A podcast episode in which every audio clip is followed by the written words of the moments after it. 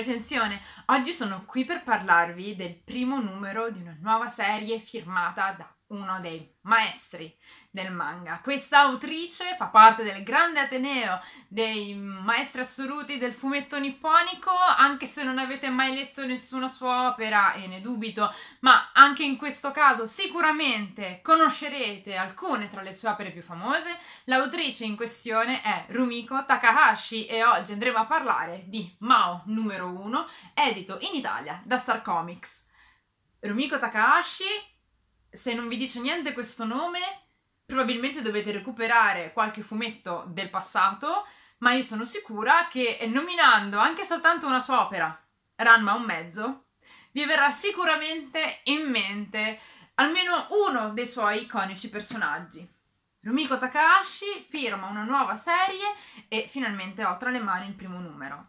L'ho letto e vi dirò che ho provato un po' di sentimenti romantici nei confronti di quelli che sono i cliché che porta con sé questa autrice, ma dall'altra parte sono rimasta piacevolmente colpita da qualche elemento che non mi aspettavo. Ma entriamo subito in merito di questa storia. Protagonista di Mao è Nanoka, una ragazzina che frequenta la terza media. Nanoka porta con sé un evento traumatico. Quando aveva soltanto sette anni è sopravvissuta miracolosamente ad un incidente nel quale sono morti i suoi genitori davanti a una galleria di negozi, mentre loro appunto passavano in questo tratto di strada in macchina, il suolo ha completamente ceduto. La macchina è stata inghiottita da questo buco e miracolosamente Nanoka ne è uscita viva.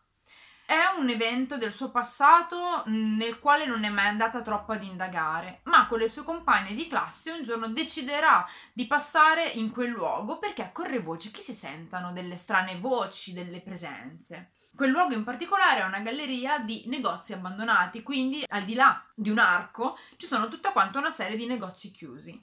Nanoka attraverserà quest'arco spinta dalla sensazione di sentire davvero qualcosa, che ci sia davvero qualcosa in quel luogo. E c'è, perché si trova teletrasportata altrove, in particolare nell'era Taisho.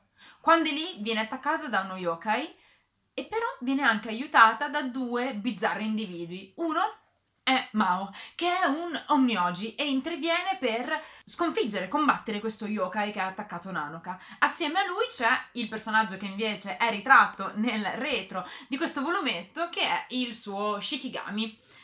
I due bizzarri individui naturalmente colpiscono la uh, nostra protagonista, che non riesce davvero a capire che cosa diavolo sta succedendo.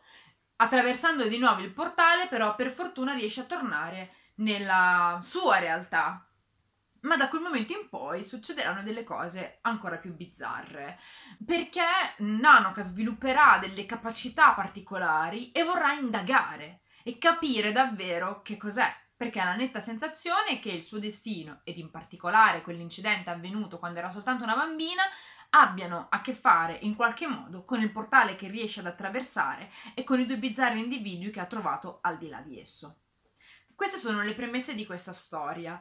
Subito penso che se siete appunto lettori delle opere della Takahashi vi possa essere venuto in mente ad esempio Inuyasha. Perché? Perché anche in Inuyasha c'era questo elemento del legame tra due individui che appartengono a due dimensioni, mondi, ere differenti. In questo caso, appunto, i due personaggi principali sono legati da un portale che Nanoka riesce ad attraversare. Però lei vive nera contemporanea, mentre lui appunto sta vivendo nell'era Taisho e tra l'altro ha la caratteristica di essere nello stato attuale delle cose immortale, quindi ha attraversato un sacco di secoli di storia nella sua, insomma, eh, confezione corporea. E quindi questo può essere dunque un elemento che rimanda alla mente a quest'altro tipo di opera firmata da questa autrice. Un altro elemento che è eh, ricorrente nel modo di narrare le storie della maestra Takahashi è il fatto che all'interno delle trame che racconta, ci sono tantissimi elementi della cultura folcloristica nipponica.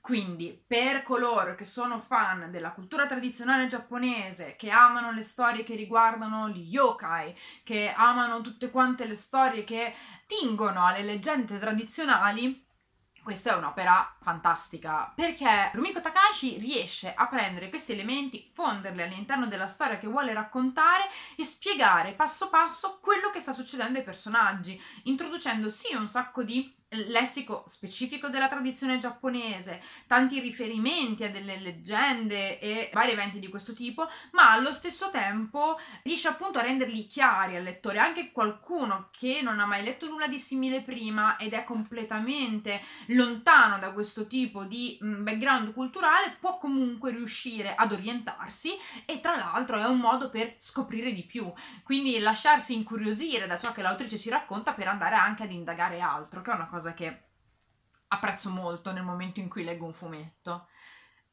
Una cosa che però mi ha stupito in positivo di questo primo numero è stato il fatto che rispetto ad altre opere di questa autrice che ho letto, qui c'è un pizzico di elemento dark. Non lo chiamerei orrorifico, nonostante ci siano delle scene abbastanza intense, ma c'è quel pizzico di oscurità in più nella storia che ci viene raccontata, che la rende senza dubbio molto accattivante.